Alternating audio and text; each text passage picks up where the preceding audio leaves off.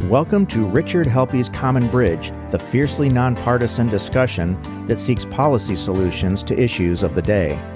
Rich is a successful entrepreneur in the technology, health, and finance space. He and his wife Leslie are also philanthropists with interest in civic and artistic endeavors, with a primary focus on medically and educationally underserved children. Uh, we've got a special edition episode of The Common Bridge today, and it's about COVID 19. There's been new information about the coronavirus. Case counts are up. There's been a lot of reporting on this. And I know it's confusing to hear terms tossed about and different interpretations of the data. But one of the things that we do on the Common Bridge is we get experts in the field who can tell us what's happening from the seat that they sit in. And today, we are very fortunate to have Rob Casalou. Rob has been a longtime healthcare executive. His full biography is on the website, richardhelppie.com. Rob, welcome to the Common Bridge. Thank you, Rich. It's really good to be with you. Rob, tell us just a quick snapshot of your career arc, academic preparation, and and what's the job you're doing today? Well, my uh, you know, starting with academics because tomorrow's a big day for us with the Michigan Michigan State football game, Rich. But I uh, went to the University of Michigan for both my undergraduate and graduate work. I did economics as an undergrad, and then an MBA and an MHA as a graduate student.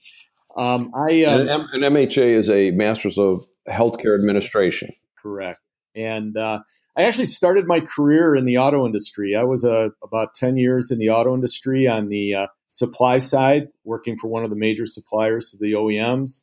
Traveled the world. It was a great experience, but I had always wanted to be in healthcare. So I went back uh, to school, ended up as a student intern at Providence Hospital in Southfield, Michigan, working for a Catholic Health System. And uh, now, 30 plus years later, I'm still in Catholic healthcare. My current role, though, is now at Trinity Health, and I'm the CEO of Trinity Health Michigan and Georgia and Florida. Trinity is one of the largest national systems in the country in 22 states, and I work as the regional CEO in three of those states. And how many hospital facilities, employees, physicians are in that area of responsibility for you? Well, um, overall, there's a, a, 12 hospitals and uh, 35,000 uh, employees, colleagues, as we refer to them. In Michigan specifically, we have seven hospitals. We have 25,000 colleagues uh, across the state of Michigan. So, Rob Casalou is coming to us as someone that's had to deal firsthand with the COVID 19 pandemic. So today I'm expecting we're going to have some education on what's behind the COVID numbers. We've heard this news about new highs in coronavirus cases and coronavirus deaths. Look, six or seven months ago, healthcare providers were overwhelmed. Today we hear about the frontline heroics, and hopefully we'll get an update and see if we're better prepared for what could be a second wave. So I'm expecting a real educational session. So, Rob, from the front lines, you're taking care of coronavirus patients, you're restarting all the other healthcare services, and taking care of the caregivers on the front line. We've heard about the rise in COVID 19 cases. What's causing this? Well, currently, yes, you're right. You know, we we hit our surge, you know, uh, obviously back in April in the state of Michigan, and it was primarily centered in Southeast Michigan, where the density of population is in the state. And we went off the charts back then. The numbers were uh, high in, in the hospitals. We were concerned about enough capacity, enough protective equipment. Uh, we didn't know a lot about the virus. I mean, we're learning every day about this virus. And so it was really a, a fire drill, Rich, to, uh, to, to be honest about it. Um, this time around, then we then we got things under control. And Michigan actually was one of the states that has has had it under control the longest and most consistently. And what I mean by that is our numbers. We got them down in the hospitals. We got them down in the communities.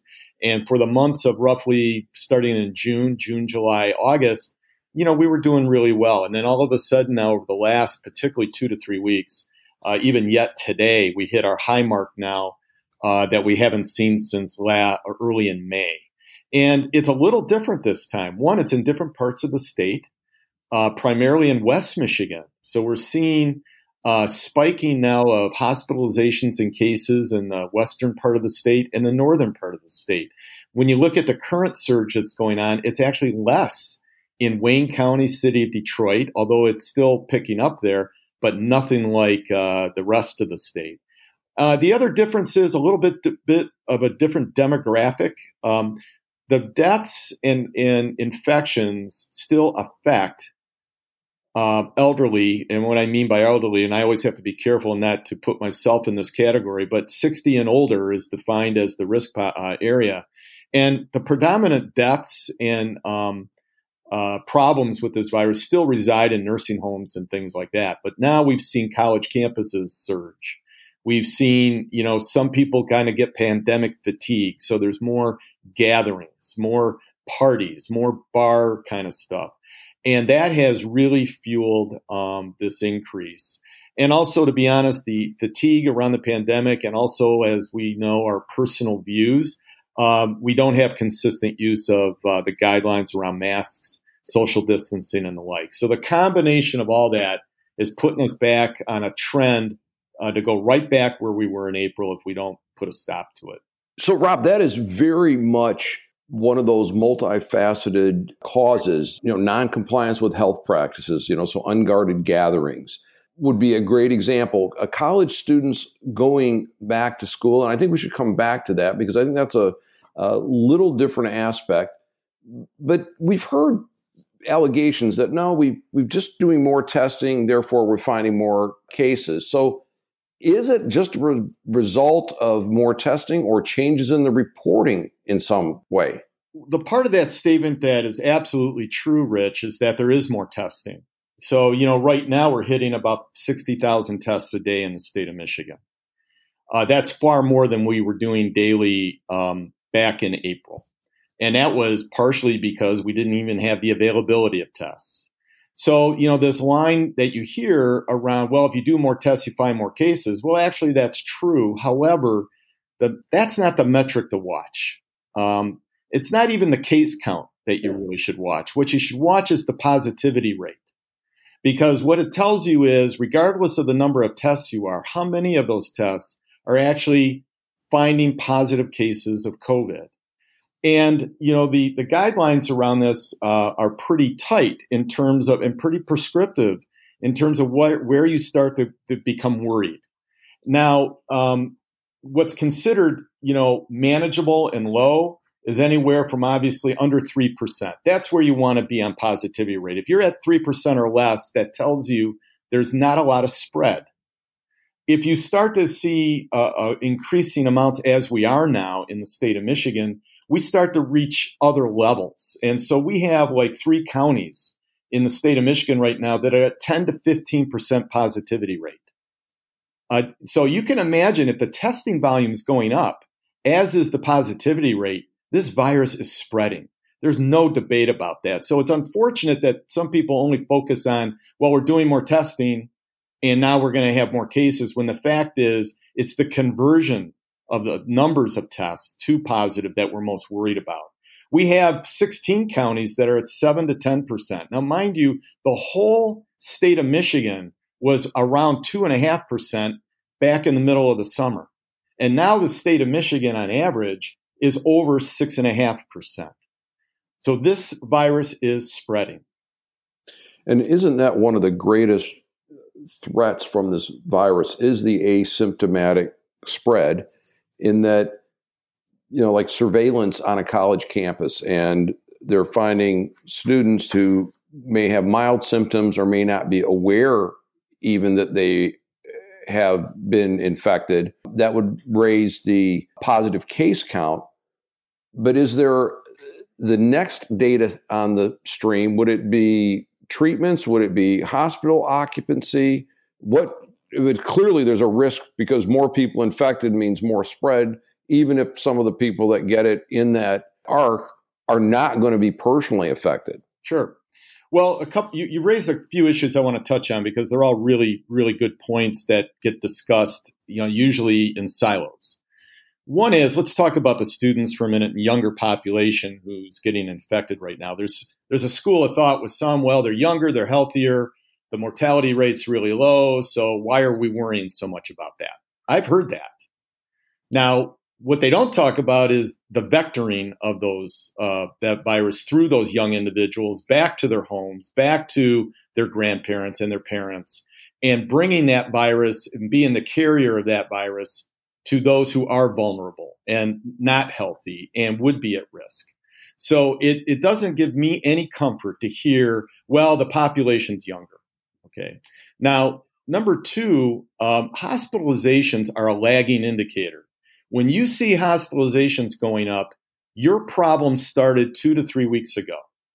And we are seeing hospitalizations rise, not just in my seven hospitals in Michigan, but across the health systems. We confer with each other continuously and we report our data every day to the state of Michigan.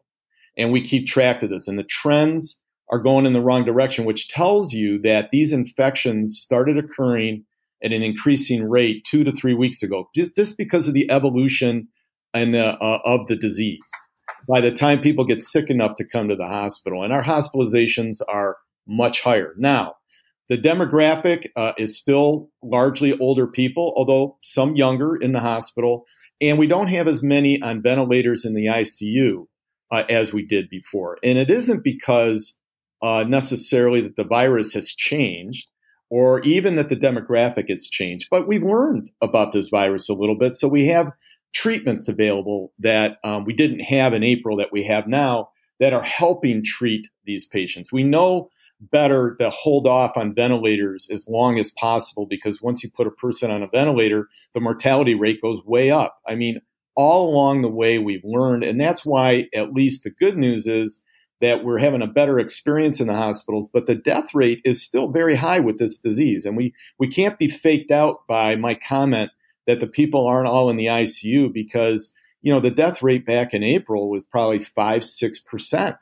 The death rate of nursing home patients is 38%. I mean, it's huge. Um, and so now that the death rate is around 3%, nobody should feel good about that. How prepared our, our hospitals right now? And and what have we done in terms of capacities for personnel supplies beds and such?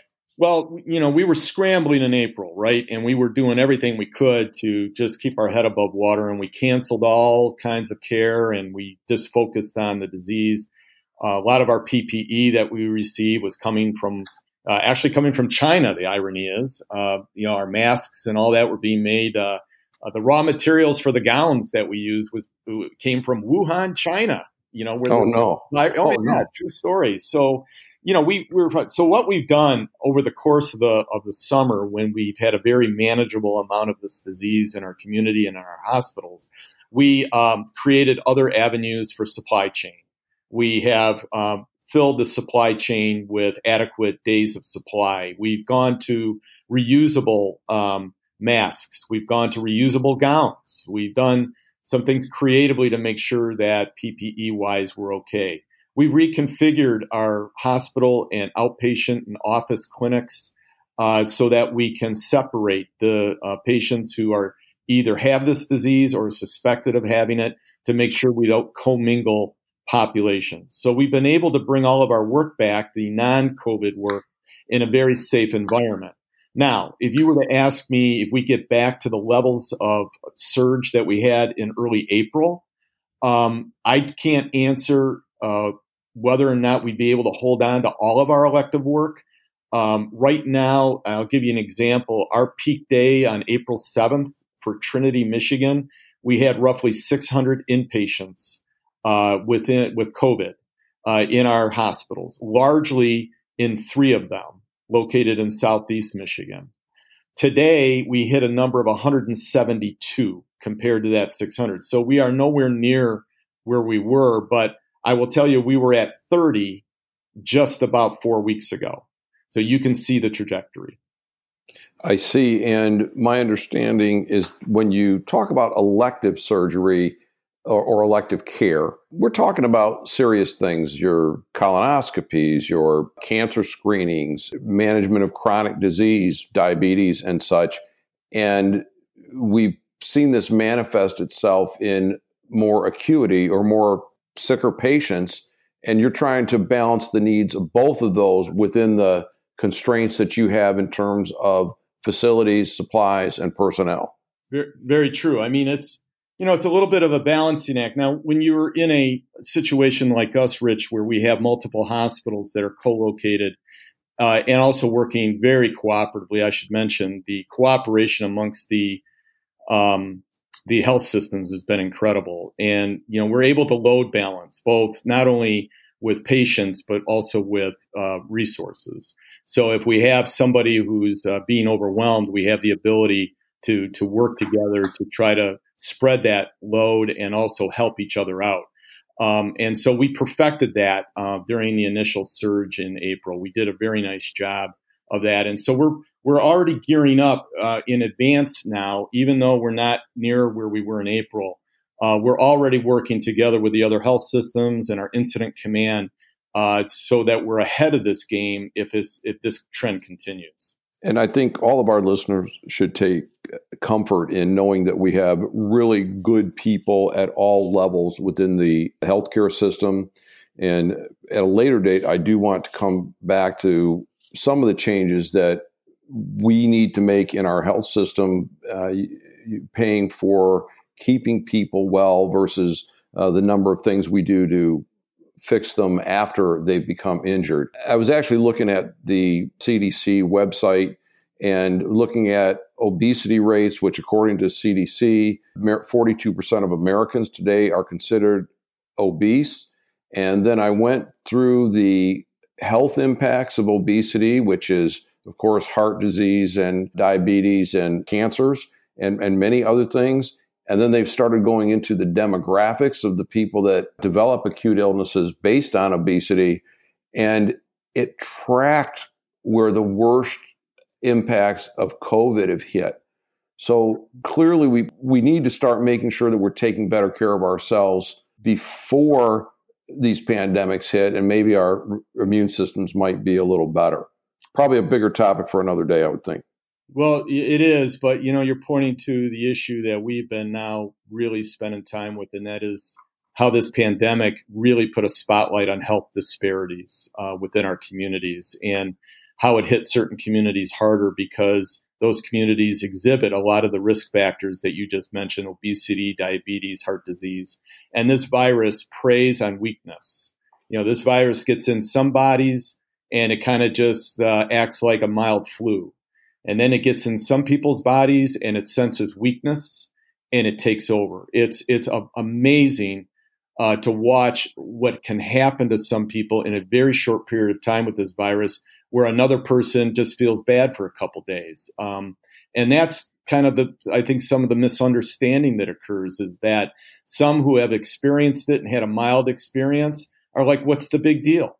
Or these are young people. What's the big deal? What they don't realize is what we've seen in our hospitals, what we've seen in our clinics, and the devastation that this virus can do to a body is unbelievable.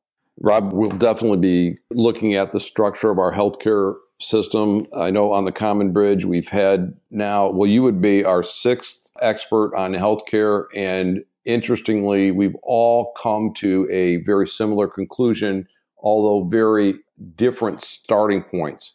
Um, let me just jump into a quick lightning round here. So, really short answers, or you can pass. Yeah. Uh, rapid fire. How effective are masks? Very effective. I, I, there's no debate on this one. The, the, I don't even know why there is a debate. Look, if you look over at Taiwan, Hong Kong, other Asian uh, countries that have dealt with other outbreaks, SARS, for example, you don't have to convince them. You tell them there's a, a virus out there, everybody masks up, practices social distancing. And if you look at the numbers, they have very, very low infection rates and very few fatalities. Think about one thing, Rich. We don't even need science on this one. We know one thing for a fact that nobody's uh, argued about that this um, is an airborne uh, virus. It, it transmits in the air by our breath and by our spit, and anything that comes out of our nose and mouth. So if you know that as a fact, then why would you argue about a mask? Well, I know it makes perfect sense to me. How about hand hygiene? Is that the only cleaning practice we need? I know at the beginning of this that people were washing their groceries and that type of thing. And I guess that perhaps uh, the idea that this transmitted on surfaces is gone down, but hand hygiene, that remains important, yes? Absolutely. And and anything your hands touch. You know, there's they, they there's been guidelines out that you don't have to necessarily wash your groceries and all that thing, but you know your hands go to your face, and um, and that's why you know as many times as people touch their face, uh, that's why you know we want to keep the hands clean. But the hands touch your cell phones. The the hands, even the outside. Some people make a mistake with their masks. You know they they can have that virus on the outside of their mask, and then they put their hand on the front of their mask they take their mask off, they take their hand to their face. Oh my gosh, they just defeated the whole purpose of the mask. So keeping the hands clean because it is the number one transmitter of bacteria and virus uh, that we that we know. Rob, looking at the data back in April, I had the idea of the day that you know, based on where we saw the data uh, about who was affected and such, that if you're under 45, you don't have any symptoms, you're not near an aged or a health compromised person, probably okay to get back to work or school. True, false, some of both. If you've been exposed, um, or you think you've been exposed, there are very specific uh, recommendations and guidelines on what you should do, regardless of your age. And that is to quarantine yourself. Uh, and it depends, you know, I have seen the guidelines from 10 to 14 days because you can develop uh, an asymptomatic uh, spread of this virus. So, uh, no, you you need to. It, it's not age specific of what uh, when you got to be cautious and not be cautious. You should quarantine. I want to jump into a quick lightning round relative to schools and where I personally witnessed the economic disparities between affluent areas and disadvantaged areas. When kids can't get to school, they're missing out on years of development and often the only safe place they can get to. France and Germany and now Ireland have issued new lockdowns, but this time they're excluding schools. And we had Judge Milton Mack on episode 38. He is an expert in public health. And then episode 67, we had Dr. Martin Kulldorff, who talked about the impacts on public health from the continued stay at home orders, not only delayed treatments, but especially around school children. Do we know enough now to safely open schools and keep everything else restricted? Well, as you know, there's been schools that have gone completely virtual, and then there are schools that are using a hybrid model or are having students come in. And if you notice the current surge that we're going through right now, no one's pointing to the schools, and particularly the K through 12, as the source of these uh, of this surge. Um, I have personally witnessed schools uh, that are uh, following some excellent guidelines and able to bring kids into school safely. Uh, and I think where we when we talk about the colleges, and I know of a couple examples where the colleges have gone through great pain to make it safe it isn't the school itself that's creating the problem. It's the gatherings, the parties, and the things of that kind of behavior.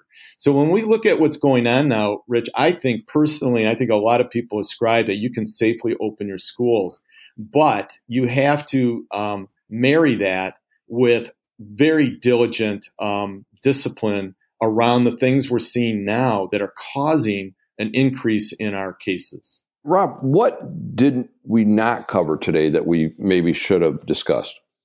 You know, I think Rich, I I, I will tell you that I I'm watching you know the dialogue right now and and the fatigue factor and I get it. And you know this hope of a vaccine right around the corner, which we know is is coming. We're we're, we're going to run a course on this, and um, you know, the nursing homes right now are still a huge, huge concern. They're not getting a lot of airtime right now, but they are a, a, a huge concern. And I think what we really have to do is emphasize with your listeners, emphasize with everybody that from a healthcare perspective, and I'm speaking now on behalf of uh, intensivists, nurses, infectious disease experts who are sleeping very little these days, taking care of patients they're begging and asking everyone to buckle down for the next few months and get through this. There are so many avoidable deaths right now. It breaks our heart that we could have avoided a lot of the 7,500 plus deaths we've had in the state of Michigan, 600 of those in my own hospitals. And, and these individuals die alone. Okay. They die alone. And so I know that unless a person feels like they've had this personal experience, they may not believe this. I am telling you without any kind of uh, agenda other than care that we need to really buckle down and work together to beat this thing and get through to that vaccine. So that's, I wanted to at least say that at the end because it's a, a, a very deep seated belief on my part. I don't think we can add anything to that. We've been listening to healthcare senior executive and leader Rob Casalou of the Trinity Health System on this special edition of the Common Bridge relative to COVID 19 and the numbers. Everyone, please stay safe. Whatever you're doing, however active you are, wear your mask, keep social distance, wash your hands, and look out for your fellow human beings. This is Rich Helppie signing off on the Common Bridge. You have been listening to Richard Helppie's Common Bridge podcast. Recording and post production provided by Stunt 3 Multimedia. All rights are reserved by Richard Helppie. For more information, visit richardhelppie.com.